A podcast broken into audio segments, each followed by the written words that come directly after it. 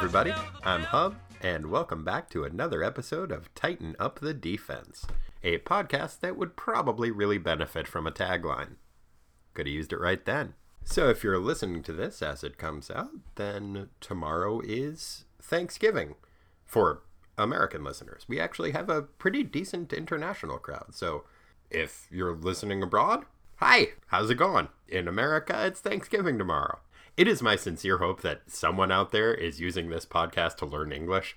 You would have such a skewed perspective on how useful the word poop deck is in our language. At any rate, before I started off on this digression, I was about to go on a different digression about Thanksgiving. I know it's been a really rough year for a lot of people, but the good news is the year's almost over, and the better news is Thanksgiving's a pretty fun holiday in a lot of ways a celebration of things that we are grateful for and uh, opportunity to look at the good things that we have going on in our lives, which is pretty cool. One thing that I am personally grateful for is that my family will not be having a turducken this year.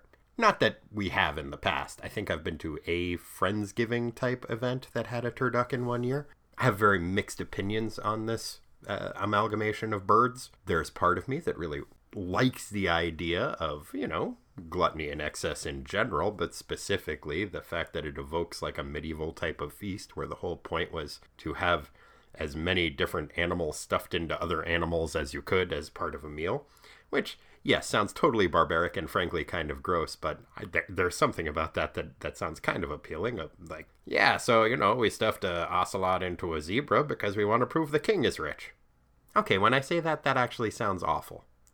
So I guess I don't have as many mixed opinions on the turducken as I thought I did. My main objection to the bird is, or as I said, amalgamation of birds, is that it has the word turd right in the name. And in general, I try to avoid eating things that have turd as part of the name. I feel like if somebody wanted to trick you into eating poop, they would make it into a turducken and then say like, "What did you think it was? It said that right at the beginning," and be like, "All right, you fucking got me." Bah.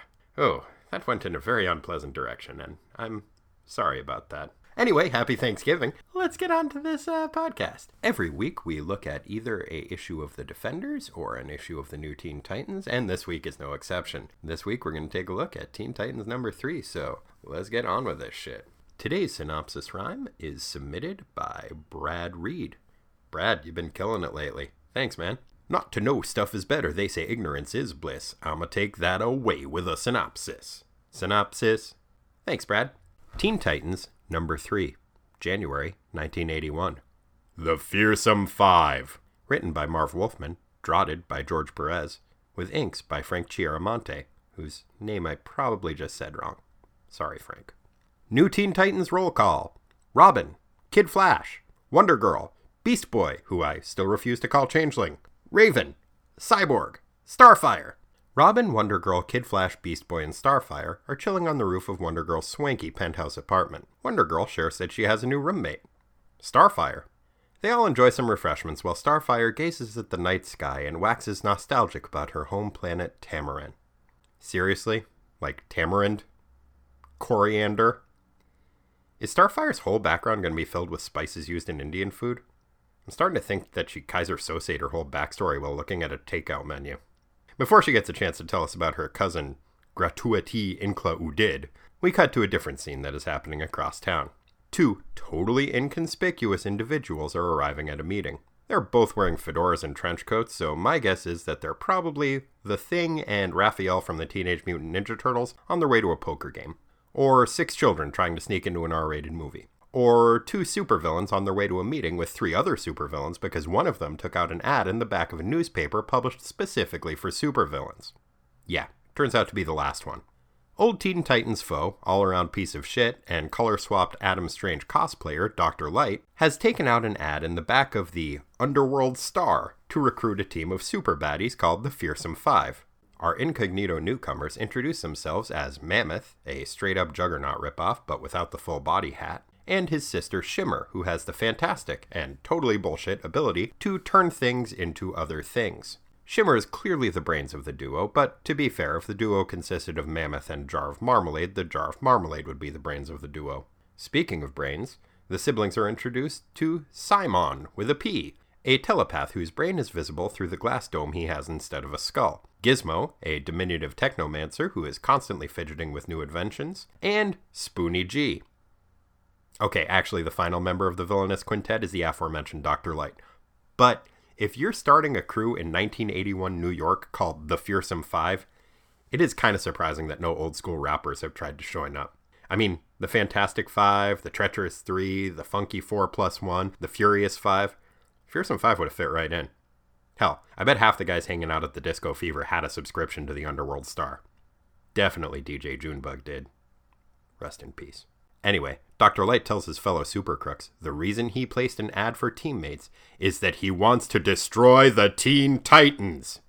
The Titans in question are still chilling on Donna's rooftop. Koriand'ar fills him in on a bit of her backstory.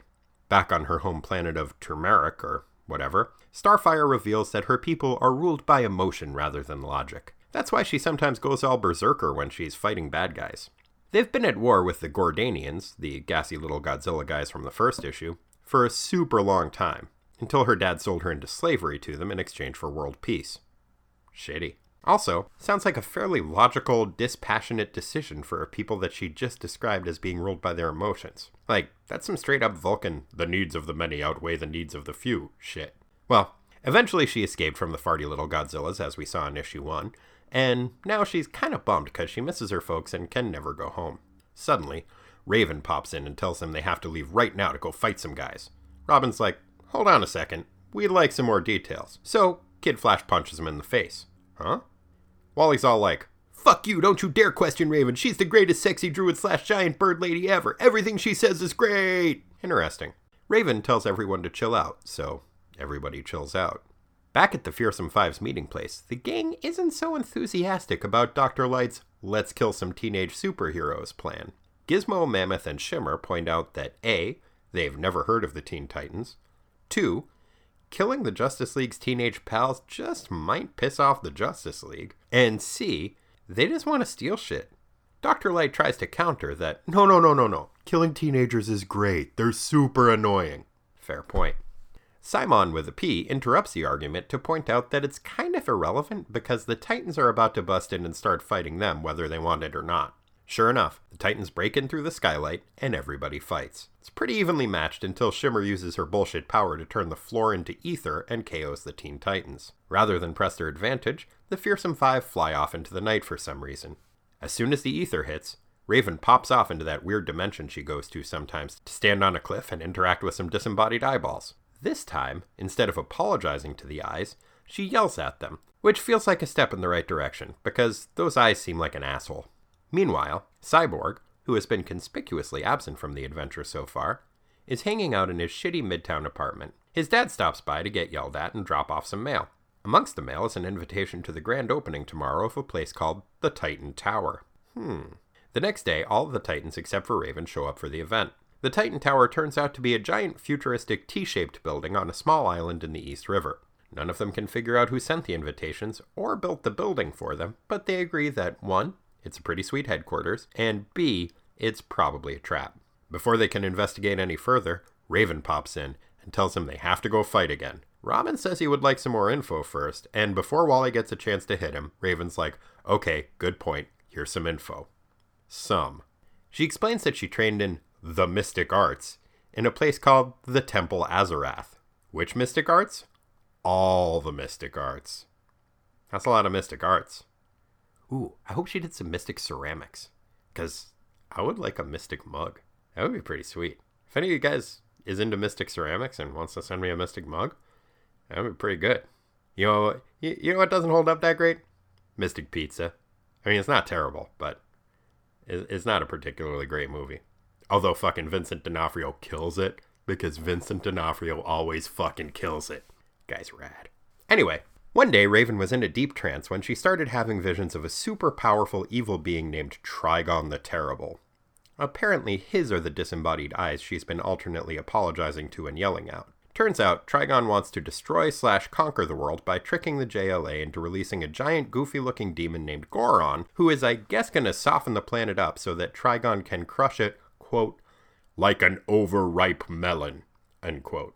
Then her vision faded, but she's pretty sure that the newly formed Fearsome Five are somehow involved in Trigon's plan to go all Gallagher's sledge-o-matic on the Earth.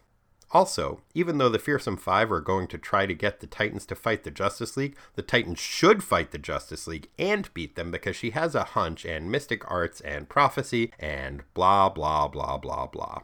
Speaking of blah, over in New Jersey, the Fearsome Five are hanging out in their new headquarters. Dr. Light has a plan. He wants to trick the Teen Titans into fighting the Justice League for some reason. Hmm, sounds familiar. He's not quite sure where the plan came from or why he wants to do it, but still. Suddenly, Simon with a P uses a mind bolt to smack the shit out of Dr. Light. Hooray! Simon with a P explains that the reason Light doesn't understand the plan is because it was Simon with a P's plan, not Dr. Light's. The clear domed telepath has been mentally controlling Light this whole time. Simon with a P fills the rest of the five in on a little bit of his backstory. Until recently, he was just a regular old research scientist named Simon with an S Jones, who was trying to break the barriers between dimensions.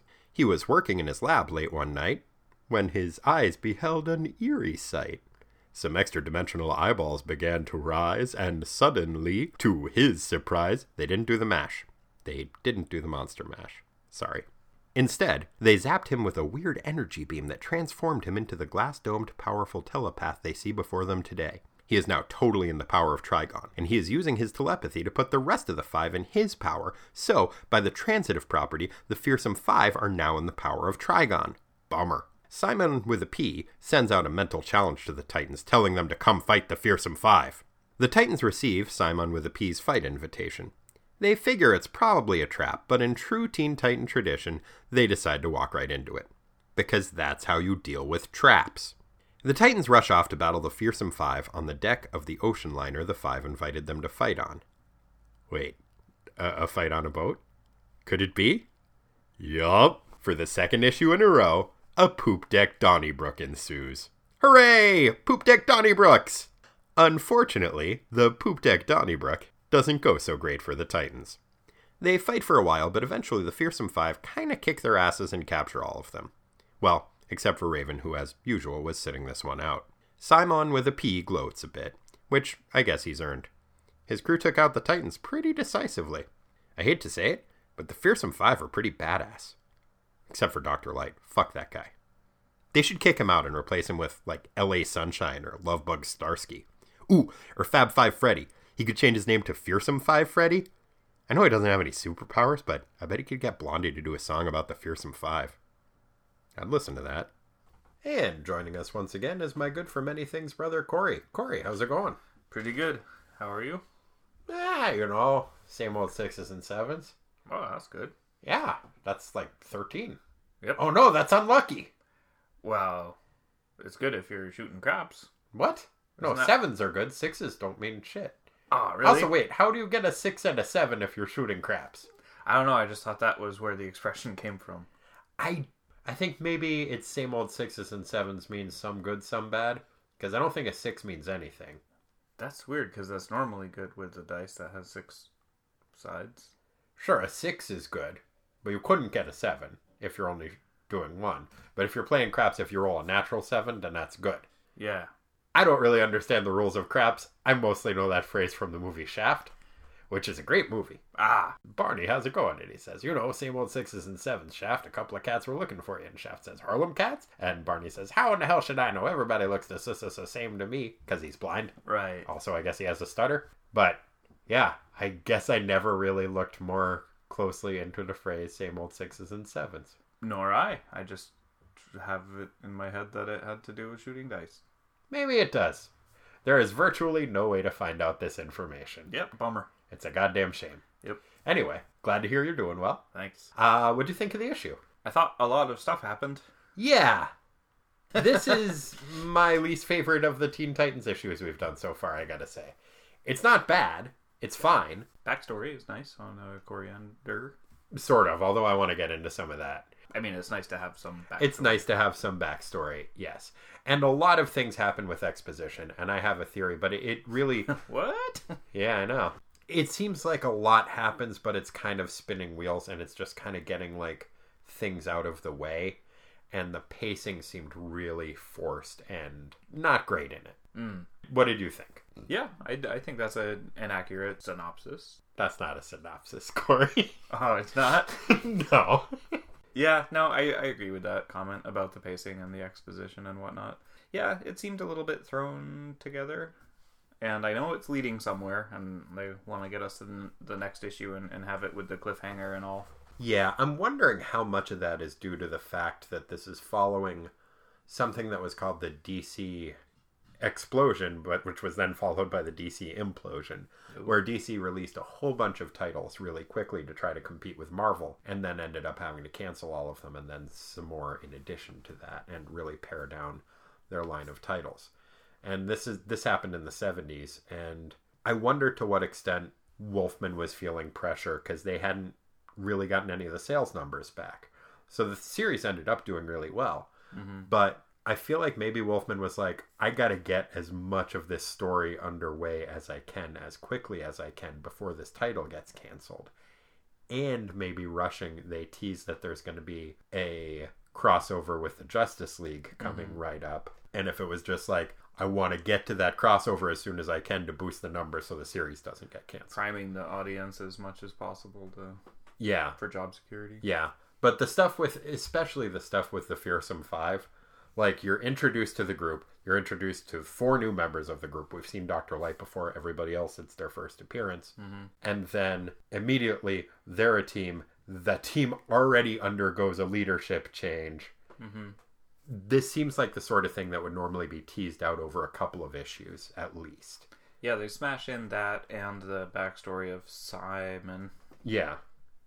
Man, he should have a little ast- a little apostrophe in his in his name. Totally should. because it, it's it's a dumb name. Where the fuck does that ponytail come from?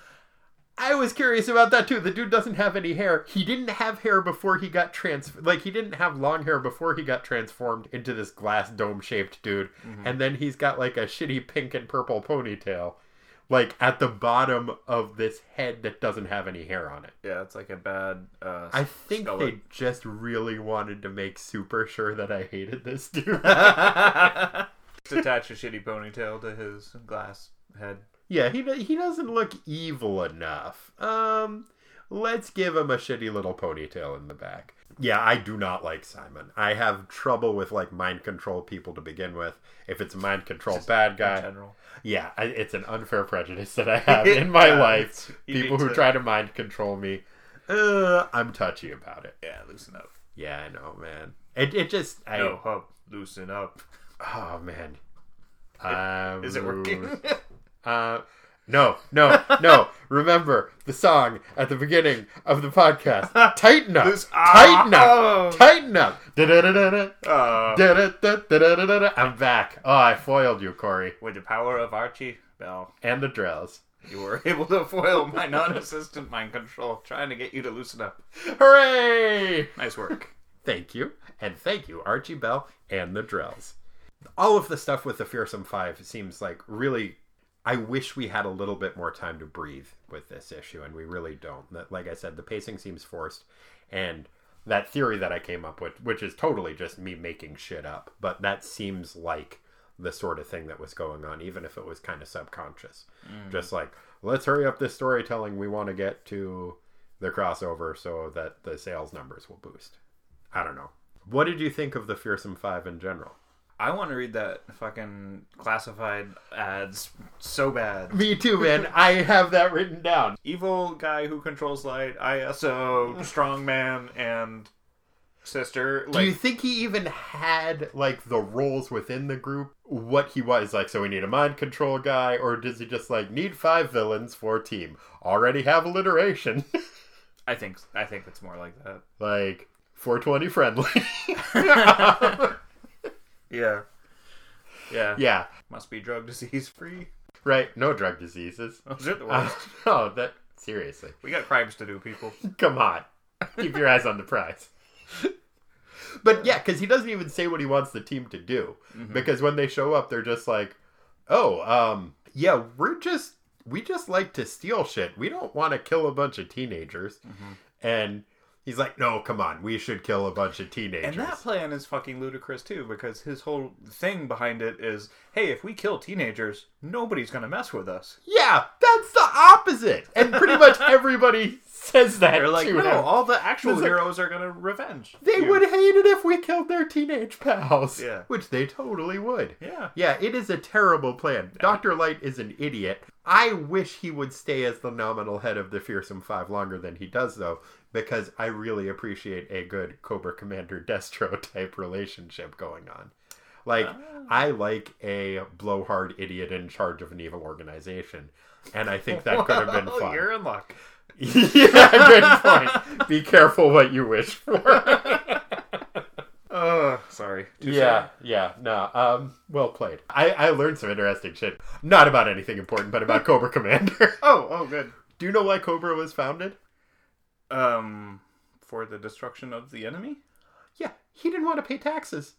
Oh, really? He's Yeah. a tax activist. Yeah, he absolutely was a tax activist. That was what the terrorist organization of Cobra was founded upon. Oh, He didn't want to pay taxes. And why? Why is his voice so high pitched? I don't. I don't know. That always seemed weird to me. It, it's. I don't know why is Starscream's voice so high pitched. And Skeletor. We've We've had had the same guy. We've had this. Skeletor wasn't the same guy, was he? He The same voice kinda- actor. You, will think about the sound a little bit. Mm. It's the same pitch, the same timbre. Hmm. Still. I feel like Skeletor's shit. Skeletor can't be the same voice as Cobra Commander. It's entirely possible that he's the same voice. Oh, Corey, you're blowing my mind. Once again, if only there were any way to find out this information. But I looked in the encyclopedia. It's not there. Hmm. Uh, oh well. Well, What can you do? yeah, you gotta move on. Yeah, I really want to read that classified ad that he put out. yes. And yeah, Well, and I love that there is a not just a magazine, but a newspaper that is just for supervillains. Mm-hmm. That must have a very low circulation. I bet that is expensive. That's probably why we can't get it. It's probably like a vanity project. Li- Like, maybe not a vanity project, but like for a while. Do you know who? I think it's Lenny Dykstra. He was a baseball player in the 80s Mm-hmm. who made a ton of terrible financial decisions and kept just going broke. But one of the things that he squandered a ton of his money on was he published a magazine that was specifically for professional athletes Oh, to read, not about professional athletes, but like, no, here's a magazine that I will publish that will be just for professional athletes. And surprisingly, it didn't do that well because there aren't that many professional athletes. I feel like it has the same business model. I actually kind of wonder if Lenny Dykstra was publishing that newspaper for supervillains. oh shit. Well, the timing early 80s. Yeah. Uh, he may not have been into that yet. I think he was still an active baseball player in the early 80s. There's a lot I don't know about Len Dykstra. Yeah. So what do, what do you think? We're introduced to we've seen Dr. Light before. Once again, fuck that guy. Yeah, what a dick. Uh yeah, total dick, but he's if possible even more of a goofy, irrelevant dick in this issue than he was in his last Teen Titans appearance. Mm-hmm. He he has the respect of no one. Like not even the other villains. Mm-hmm. I like that. And like I said, I wish he was their leader still. yeah. What do you think of Gizmo? We talked about Simon a little bit. Yeah. Big thumbs down on that fuckhead. Jackass. Yeah. Gizmo's all right. I think Gizmo's kind of my favorite. I like that he calls the other guys jerks. yeah, they are jerks. Mm-hmm. And when we get to the show and tell, well, I have a, a Gizmo moment. A Gizmo too. moment. Yeah, no, I, I I think I know what you're talking about. That was almost mine.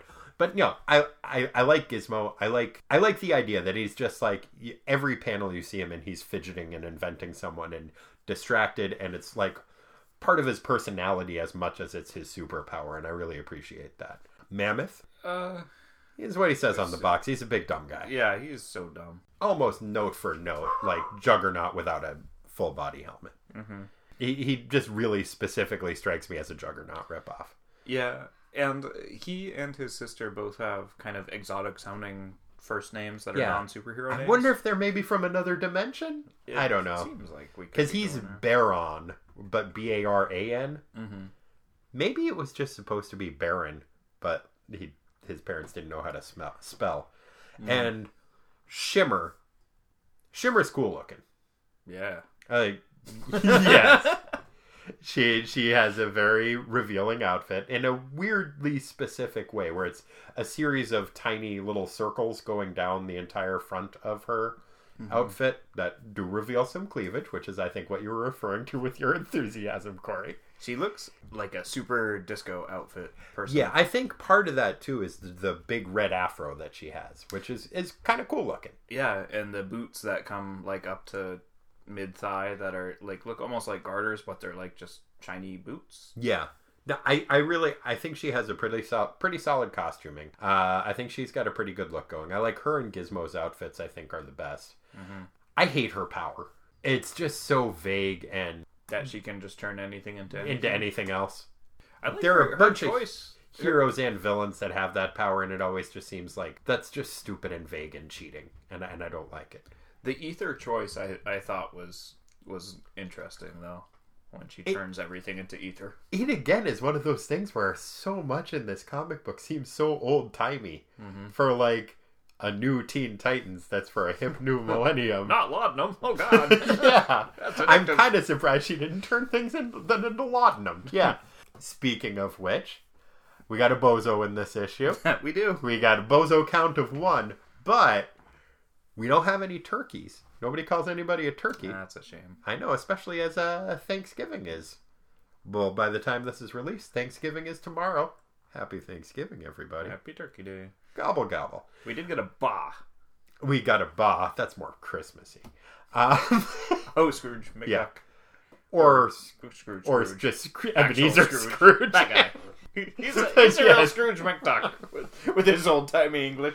yeah, but we also have maybe my favorite insult that's used in this. I didn't use it for my zinger, but two different people called Doctor Light a crumb.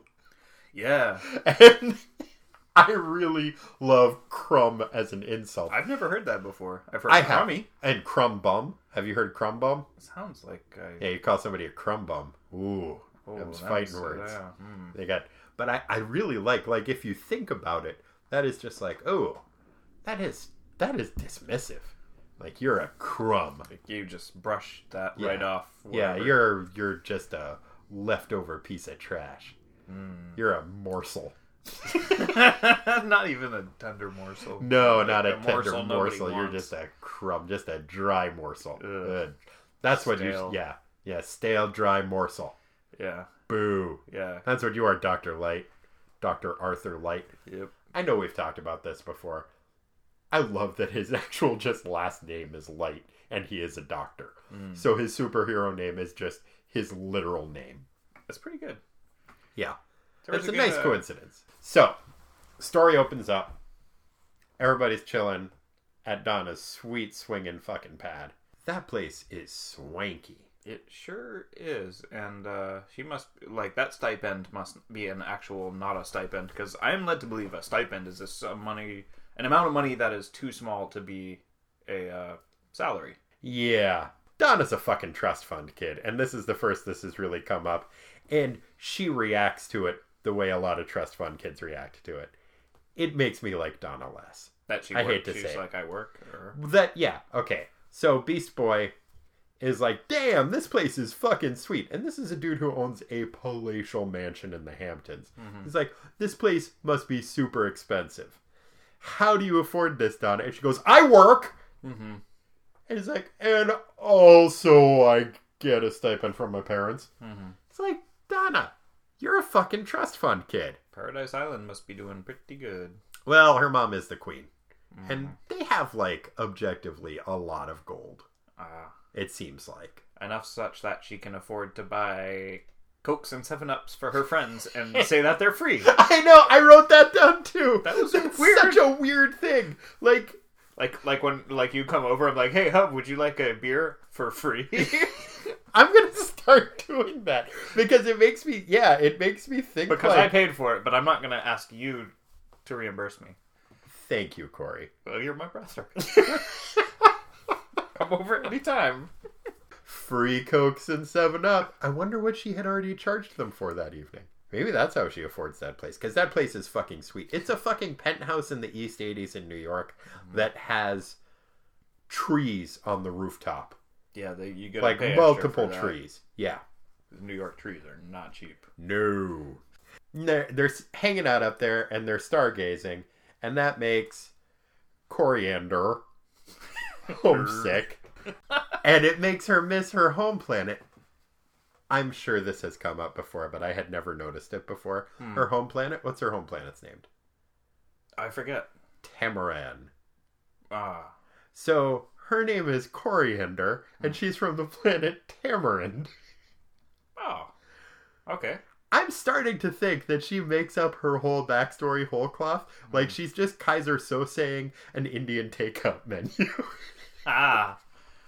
Yeah, what's her dad's name? Salanter. Cilantro. Ah, yep. mhm. We also find out that on her home planet of Tamarind, I'm sorry, Tamaran, they love with their whole hearts and then they hate with their whole hearts. So they are very gracious and open and loving with their friends, but they also like to fight and are like battle lusty and show no compassion to their enemies. And I think that's interesting. And it's an interesting character to try to establish that, like, yeah, an alien world would have dif- different precepts. They wouldn't have the same things. They wouldn't have the same ideas of compassion that we have. And that doesn't necessarily make them bad. Mm-hmm. Kind of seems like it makes him bad. I mean, I'm not crazy about this home planet Yeah. it seems like uh, that like they she describes it as a paradise mm-hmm. her dad doesn't seem to have the same kind of battle lust he does because he just is like or the same kind of loving and full protection of his family because he gives her up for the good of her planet or That whatever pretty pragmatic. yeah Not which very passionate. Yeah which is is counter to what she has described her culture as Well, she only knew her culture up to the age of what is she Like 16? like yeah, like or maybe younger. I think she's supposed to be older than that. I think she's supposed to be like around eight. I think they're all supposed to be like around eighteen or nineteen, and But she was Beast Boy is supposed to be younger. for like what four years? Two years? I thought. Let's check. She was a prisoner for some amount of time. Let's check she's, how long she's she drawn very young. for. Like she hasn't blossomed into young adulthood the way that she's depicted before they send her off to slavery. So I was assuming she was like a tween. She was first taken to the Citadel itself for more than two Earth years, then sold as a slave. So probably about four years total.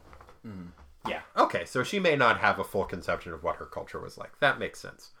They set up a false dichotomy, which I hate when it comes up in science fiction and fantasy novels, though, where she says, We didn't have any advanced science on our planet. Bullshit. First of all, the picture that you show is this like giant architectural mansion. You have fucking science. If you can build a house, you have science. And also, you can shoot lasers out of your hand, so you probably figured out how to do something with those. Yeah, that may be a biological thing. Oh, I know. I'm just saying, like the application of that Right. amount of readily available energy. But you know what else she does? She drives a fucking spaceship like a pro. They have fucking technology. There's I I hate it when there is seen as a division like between like, oh, on this planet science doesn't work. That doesn't make any fucking sense. Mm-hmm. Like when you bring in the idea of magic, a lot of times it's like, oh, well, magic works here, but science doesn't. Mm-hmm. It's kind of a trope that comes up. It came up in a lot of those like shitty Piers Anthony novels I like to read when I was in like uh fourth through ninth grade, I'd say probably. Xanth, Xanth novels. Not specifically in the Xanth ones, in the Phaze ones. Oh, not the. Um, okay. the one that had uh, dwarf fencing with a unicorn on the cover. Oh, sure. Yeah, you know that one. Yeah, real chestnut. I think it was Split Infinity. Oh. Um, But yeah, there was a planet where like they had magic, so science didn't work. That only makes sense if the way you're going to do that is the way that magic works, is it creates a dreamlike state for everything where actions don't have consequences, or the same ones where where everything operates with a dream logic. If you're going to do that, then yeah, that's how you can have magic, but not science. Otherwise, like their planet had fucking gravity, they had science. it's a lot easier to write magic works and science doesn't than to explain how that would how yeah magic it works. wouldn't so. make any sense like it i don't know that's something that always bothers me I hadn't thought about it. Thanks for uh, ruining it. hey no problem that's what i'm here for to ruin piers anthony novels for everyone yeah her her planet seems nice whatever i was bothered by that and her dad seems like i don't, I don't like her dad nice beard though. he's got a good beard i wonder if his beard is like sometimes made out of fire the way her hair is Mm. i wonder if that works for all their hair Oh yeah, they're just a fiery haired bunch. yeah Mm. like how, how does that shit work Magic. Clearly. fuck you corey Mammoth We talked about him a little bit. Mhm. He is tempting fate hard with some of his dialogue. Mhm. Well, at first, when he first starts fighting the Titans, and Beast Boy has just punched Gizmo, and then he changes into a giant ape and he punches Mammoth through a wall, Mhm. which is pretty rad. Mhm. And Mammoth says, like his sister's like, "You okay, dude?" Mhm. And he's like, "Ah, insects can't hurt Mammoth. Nothing that lives can hurt Mammoth." Oh. Two panels later, Starfire blasts him with her star totally bolts, and he goes, "Ah, that hurts Mammoth." but nothing can kill Mammoth. Oh, it's I- like, dude, stop that shit. He's not bright enough. Yeah, you were talking to a man who has a tattoo that says, I hope nothing happens to this fresh baked pie, who will often stand outside and say, Well, I don't see what could, what could possibly go wrong now. At least it's not raining, because I think that shit's funny. And I think that Mammoth is tempting fate too hard. Yeah, I know. Dude, don't say that. Especially after you've been immediately disproven on your previous assertion that nothing can hurt, hurt you. Mhm. Don't double down on that shit. Well, we'll see.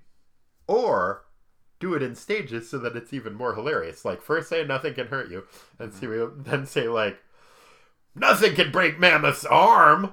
Then get your arm broken. Then say yeah okay, but nothing can break Mammoth's other arm, which is kind of what he's doing. We get a little more backstory on Raven. Mm, in that we find the name of the, the creepy. Well, and she studied in Spirit. Azarath.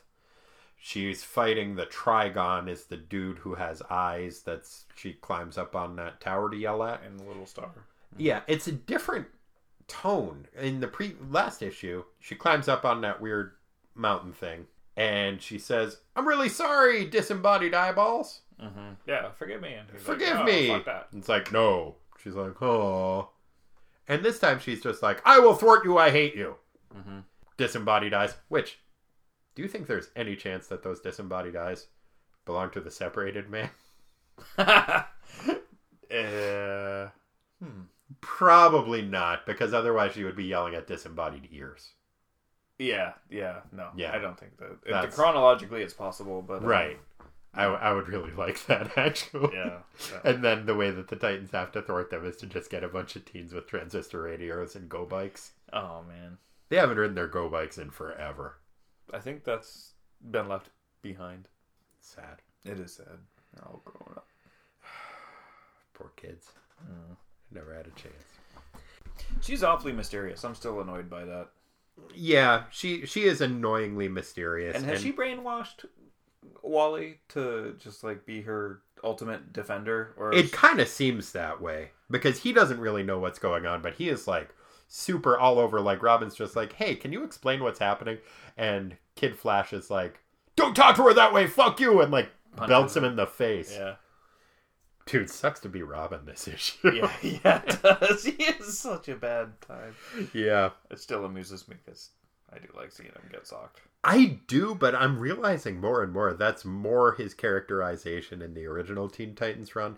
He is much less of an asshole in the new Teen Titans, I think. Yeah, well, he's Like- growing. He's growing up. Yeah, he is, but that doesn't always pan out that way. Mm-hmm. Lot, lot of Well, little, there's some history there. They still kind of want. A lot of little shits turned into big shits. That's true too.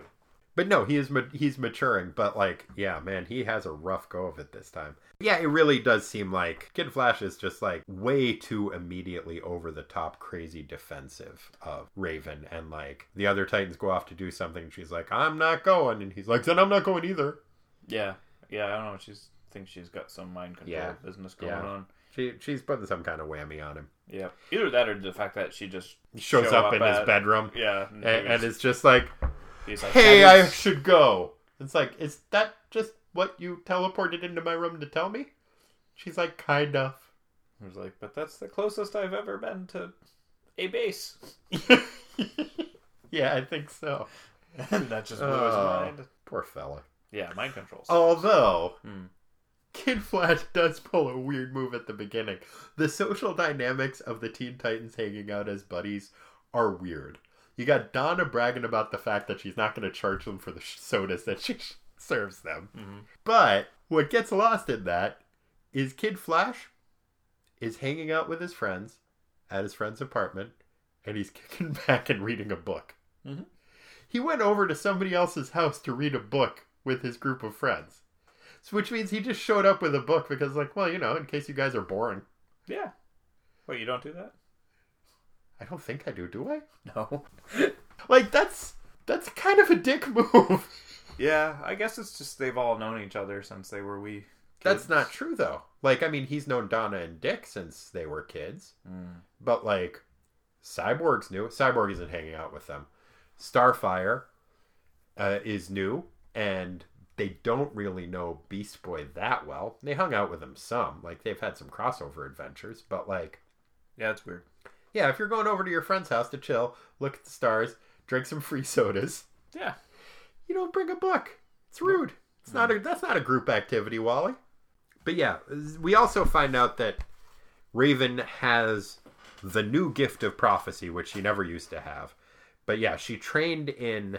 There's so much backstory that gets of, of like three different characters. We find out Starfire's backstory, Psimon's backstory, and some of Raven's backstory. Although, yeah, there's a hell of a lot more that she needs to share. We're also, I just glossed over the fact that the Teen Titans are introduced to their new headquarters. That's a giant building shaped like a giant T that they don't know where it came from, but they're like, oh, okay, let's hang out here. Seems trappy. Yeah, it seems super trappy. And they all kind of think that, mm-hmm. but are still just like, And then Raven's hey, like, "Never free mind." Yeah, And it, her the way they draw her dialogue bubbles all squiggly too makes me think that she's got a weird voice. yeah. What do you think it sounds like? Never mind. But That's like pretty but like good. staticky. I think she sounds like, never mind. Though never before had I possessed such powers of precognition. like Raven, damn it, knock it off. Sorry guys. Knock what off? this is how everybody in Azarath talks. Shut up and drink your free soda. Yeah, yeah. She's like, so here's my backstory. I was trained in the temper of Ab- Azarath and prepped in all the mystic arts. Mm. That's pretty much all she decides to share of her backstory, but that's how she's going to get them on her side. It's like, oh, okay, you're right. I deserve to fill you in on what's happening. I'm from a place you've never heard of, and I was trained in the mystic arts. Oh, okay, good deal. She also tells them that this giant, weird ass, crazy demon thing is going to be summoned by the Justice League, and then it'll kill everybody. Mm-hmm. That thing's called Goron, and it is fucking stupid looking. Like a Tyrannosaurus Rex with a pug face and big old man eyebrows. Yeah, kinda. I think my description of him was he looks like a toddler made of turds and bad intentions. Oh. I haven't spent a lot of time around toddlers, so I don't know. I'm not saying color wise. I'm just doesn't he look like he's a toddler made of turds and bad intentions? Sure. He also does kind of look like a Tyrannosaurus with a pug face. He's an ugly, weird looking demon that I think he's supposed to be more intimidating than he is. Mm. He's pretty big. Mm-hmm. It, it's tough to tell the scale, but it, especially because one of the characters that's showing his size is the Atom. So he's big, and I guess he's going to eat the world or something, or release Trigon to eat the world. It's confusing. And somehow the Fearsome Five are tied up in that. And Psimon is working for Trigon, and he's to trigger the apocalypse, Mm-hmm. and everything bad is happening. Yeah. And so then they go and they fight the Fearsome Five again, and this time they get their ass kicked. Mm-hmm. There's a pretty funny panel where Kid Flash shows up to save the day, and Psimon does something to either make Bear either to make Mammoth faster or to slow Kid Flash down, or both. But Kid Flash is running and bragging about how fast he is, and Mammoth basically holds out one fist and just kind of almost accidentally bonks him on the head, mm-hmm. and it goes thunk. Swak. It goes thunk, I think. Oh, does it? Oh yeah, Swak was when Robin got hit. Yeah. And then he and then he passes out, but it's like, oh man, you did not make a good showing for yourself, Kid Flash. No, he did not. Is there anything else about the issue you wanted to bring up before we get into the minutia? No, not really. Okay, you want to sing us in? Manusha. Let's start with dialogue or zinger. Okay. What was your favorite dialogue or zinger? I really this isn't a zinger per se, but I liked the the whole series of panels of introspection from Beast Boy, Oh, right. where he's he's walking around kind of forlornly by himself with his hands clasped behind his back. This is when they've just arrived in the new Teen Tower, Yep. right? Mm-hmm. Or Yeah, new Titan Tower. he's like t- just wondering to himself about trust issues and stuff. What if, okay, do you think the T for the tower is supposed to stand for teen and not Titan? I I mean, it's a gift from somebody else. Uh huh. I think they all assume it's the Titan Tower. It usually gets called the Titan Tower. It really changes the feel of the place if it's called the Teen Tower. Yeah, it really does. I kind of like it better that way. I'm going to start calling can, it that, yeah, I we think. Can, we can do that. We can call it that. He says to himself, "Kermit the Frog is right. It's not easy being green." That's true. Poor guy. Yeah, it's about like six panels of him just having exposition of his his inner thoughts, but he is voicing them. They're word bubbles, not thought bubbles. Of him just like, why do I fuck everything up all the time? Make stupid jokes. I feel so alone. I can't catch a break. Mhm. It's kind of kind of sad. I I, I, I think it, it's some good character development for It him. Help me. It helped me not dislike him as much. Yeah, he, he's he's pretty obviously combating some legitimate depression over some awful things that have happened in his life. Yep. Uh, he's lost two sets of parents and a whole super team of buddies. What does come right out of that is there there was one other thing I kind of wanted to bring up real quickly. He tur- then turns into a bunny and leaps into the next room. But yeah, startled bunny. Yeah, Cyborg asks if he's Bugs Bunny, and he's like, "No, I'm Crusader Rabbit. Uh, if I was Bugs Bunny, I'd probably get sued." Mhm. I just think that's kind of funny because now Warner Brothers has the same. It's Time Warner, Mm-hmm. And they own DC Comics, Oh so he wouldn't get sued anymore. well, I just think that's kind of nice. Like, like just like it, it, it's a weird moment of foretelling the future in which it, it, it's almost done with a wink, but they don't know that that's going to happen yet because that doesn't happen for another like twenty some years. mm, if Just- only Raven were here to. I know. Maybe she, out. maybe she did Mm. like get up in his brain all Psimon style and be like, "Hey, DC is gonna get bought by Time Warner. What? you should buy some stocks." I did have a zinger though. Okay, what was your zinger? It's actually almost. It's not quite a volley, but they but they do go back and forth, and it's between stupid old uh, Psimon and the cyborg. Oh, go ahead.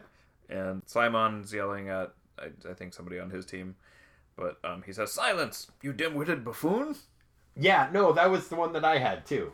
Yeah, it's him yelling at. Uh, I think it's him yelling at Doctor Light, and yeah, silence, you dim-witted buffoon. That's an That's awesome just- thing to say. Yeah, it's a great thing to say. I'm Yeah. totally gonna start saying that. yeah. I love buffoon. I love dim-witted. Yeah, It's just- and it's it's a great villain thing to say. Mhm, it zings. It's not quite on the par of human fool, but it's good. It is pretty good. Yeah, that was my favorite singer too. Oh, Yeah. pleased to hear it. All right. So, what was your show and tell moment? My show and tell moment was on page nine, and uh, and it's when Beast Boy shows up as an angry bird and kind of hassles the little person Gizmo, and then turns into his real self and punches him in the face. And Gizmo's just like, "What the fuck? Like this? Like nobody hits me." But he literally says, "Hitting me? Nobody has done this. Nobody has hit Gizmo before." Yeah. Hitting me? No one's ever hit Gizmo before. And it makes a spack when he hits him. And I like that Beast Boy is in his normal form when he's hitting him. I I also I was tempted by that just because the like I think the idea that somebody getting punched reacts by saying hitting me Yeah. is fundamentally pretty funny. Yep. Um, the one that I used was on page 22, and it is Star uh, Gizmo just beat up Starfire and sent her down to the center of the Earth with extra gravity, which wouldn't have worked on her planet because they don't have science. right. But Shimmer is fighting Wonder Girl, and she uses her powers to slice a smokestack and push it down on top of Wonder Girl. And Wonder Girl says, The smokestack! Falling! As the smokestack falls on her. Mm-hmm. Yeah. And that's what I'm talking about with I can turn anything into anything else is a bullshit power. Because, yeah, she uses it to slice something in half by turning the molecules in it into air for like a finite second. That's a bullshit power. It's a badass power to have, though. Like if Oh, it's it- it's uh, but yeah for writing it's cheating. storytelling. It's cheating. it's- I don't care for it. Okay, okay. That's they you, you you wish for a million wishes. Eh. Yeah, no, I know that's a good strategy, but All right. sartorially speaking, what did you think of some of the outfits in this issue? Oh man, there was two that stood out to me. Um, Okay. the first, I think, will not be a surprise to you. You, it's Shimmer's outfit, isn't it? Yep. All right. And the second was, uh, I thought that Cyborg really rocked the wet, red uh, sweatsuit. Yeah, no, and he's worn it before, and it's another one where if he is, as he purports to be so frequently, Unhappy about unhappy about being a cyborg and kind of insecure about it in so many ways, I don't understand why, even if he doesn't want to wear the red sweatsuit, why doesn't he wear any clothes?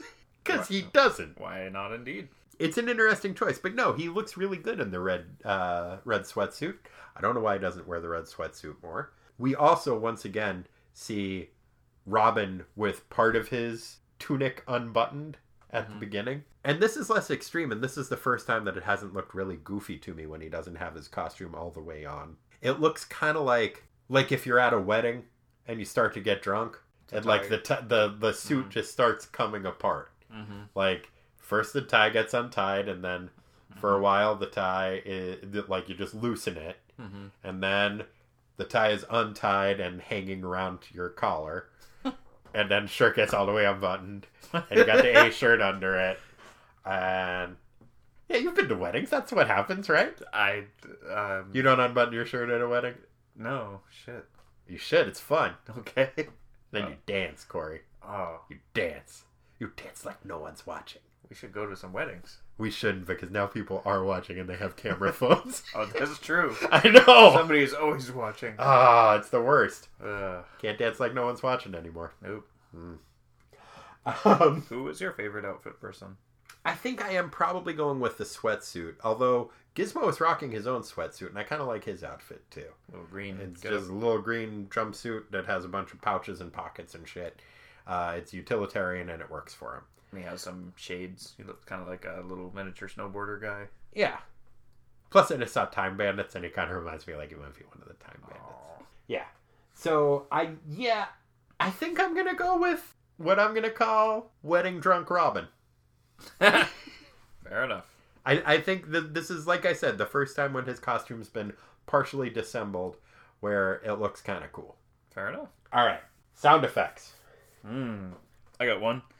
And it's on uh, page 15, and it goes chuck, chuck, chuck, chuck, chuck, chuck, chuck, chuck, chuck, chuck, chuck, chuck, chuck, chuck, chuck, chuck, chuck. And that is Beast Boy digging his way to the teen tower. Yep. yeah, I liked that too. I also had Shoom, Oh, yeah. which is the noise it makes when Psimon is transferred from being a scientist into being a glass-headed douchebag with a shitty ponytail. Mhm. Here's another thing about Psimon that bothers me.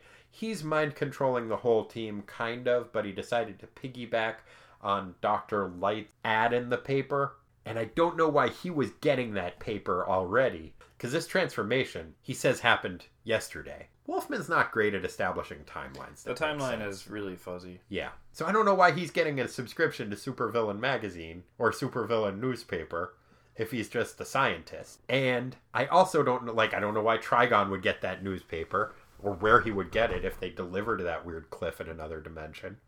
Maybe they do. Maybe that's why it's a very expensive paper. Don't poke too many holes. Too late. But yeah, I, I also don't get why Trigon needs to mind control Psimon to be and turn him into a mind controller so that he can control other people's minds. Why doesn't he just mind control those people? Maybe it's like cell phone towers In what way? that you got to be close to one to get a signal. Okay. That actually makes sense. Yeah. You're right. So he built a cell phone tower in Psimon's glass head. Bingo. Got it. There is another sound effect that I really enjoyed, which is when Gizmo makes a missile go off in Robin's face, and it goes, Scrag! This is a very phallic missile. Well, that's kind of missiles. Yeah, but the cloud of smoke and whatnot following it is a very scrotal look to it. Fair enough. Which maybe that's a missile thing too. I I haven't seen a lot of missiles. So, what was your favorite panel? You may not like this, but my favorite panel was on page five, and I titled it "Starfire's Eden."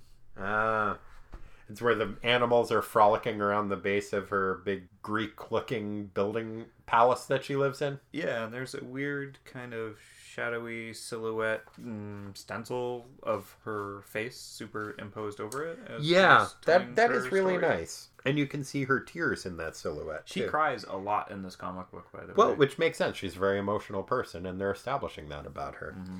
They didn't skimp on the design of the weird wildlife. They're not distinctly analogous to any Earth creature, and they're pretty cool looking, and they're all different colors. It's not a bad picture. Um, yeah, I get that. For my favorite panel, I, I had a couple. Uh, one of them was the the thonk head bonk of Kid Flash getting defeated.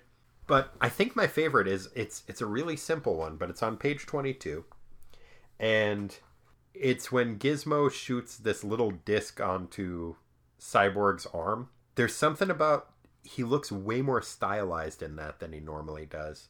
This disc lands on his arm, and his reaction is he's got these really computery looking exclamation points and question marks around his head, and there's just something about his reaction in that, and I, I think it's really cool. And I think that's my favorite panel.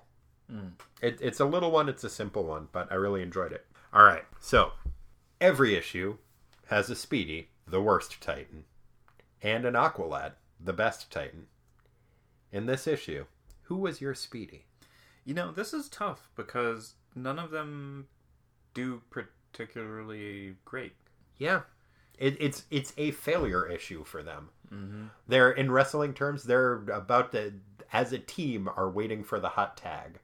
So this is the part where they just get their ass kicked. Yep. Uh, but who who do you think uh, did the worst? I think that that Kid Flash acquits himself the most poorly of, Huh. of the bunch in that he flies off the handle and causes trouble within his own teammate. Okay, Tries to read a book when he's supposed to hang out with his friends. right? Um, gets trapped in an old his own speedy whirlwind, Yep. and uh, just generally doesn't really affect And then he gets much. bonked on the head when he comes to the yeah, rescue. just knocked out cold with a hammer fist from a. Yeah, I think that's I think that's fair.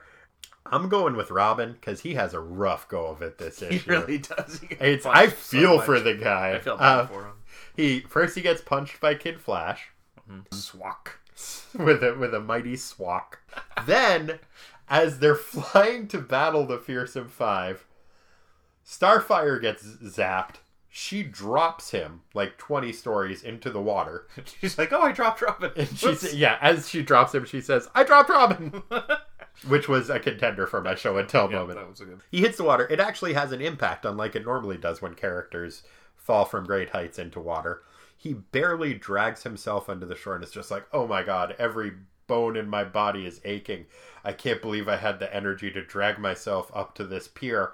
And as soon as he pulls his head up, Mammoth punches him in the face. And I'm not sure that it is not intentionally comical. Mm-hmm. Because it is funny as hell. It's like, poor guy, man. I know he looks like a drowned rat coming. Yeah, it's just water. like, oh, thank God, finally, air. Boom! Super powered individual punching non powered teenager in the face. so bad. It's gotta vaporize him. Mm. It's gotta be like, well, I guess Robin's dead now. yeah, man, he had a bad day. He had a really bad day. And so I feel bad for him, but I think he's this issue's speedy. Conversely, who is this issue's Aqualad? This issue didn't really have an Aqualad, Every issue has an Aqualad. but in terms of, I guess, how much ass was kicked, um, I'm gonna give it to Starfire Okay.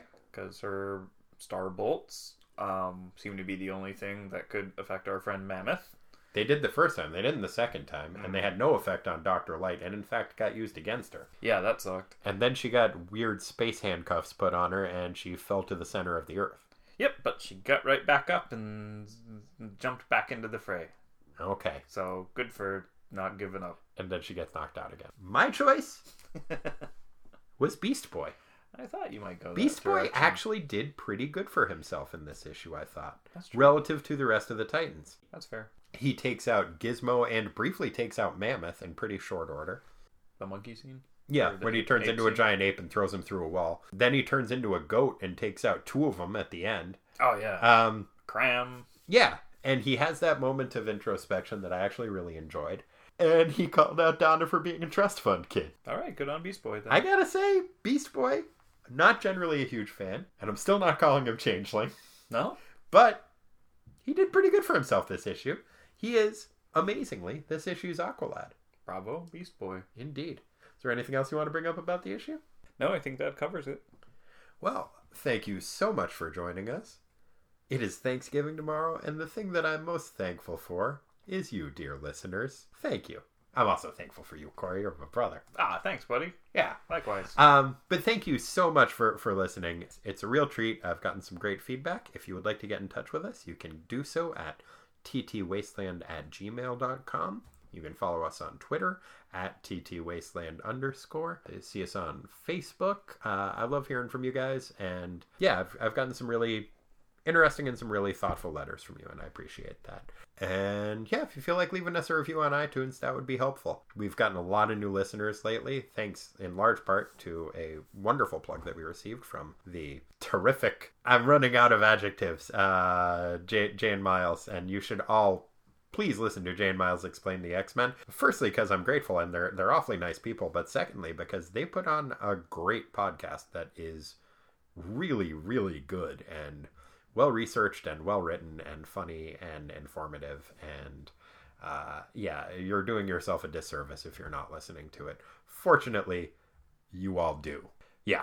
And yeah, if you would like to donate to us, you can do so at patreon.com backslash TT Wasteland. And I would appreciate that. And uh, for the next couple of months, those are those donations are going to be going to uh, a couple of different charities. After that, they will go back to buying us whiskey and comic books.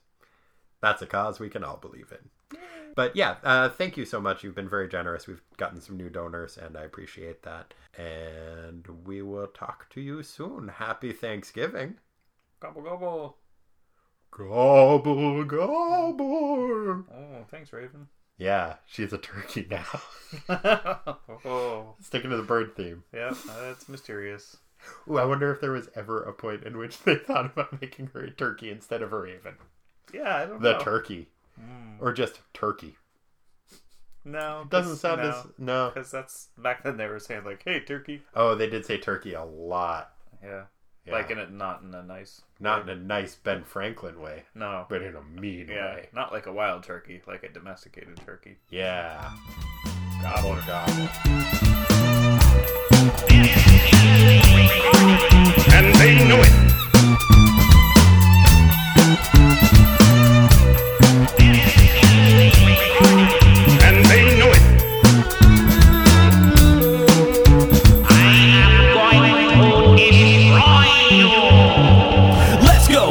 Aquaman and the Space Capsule.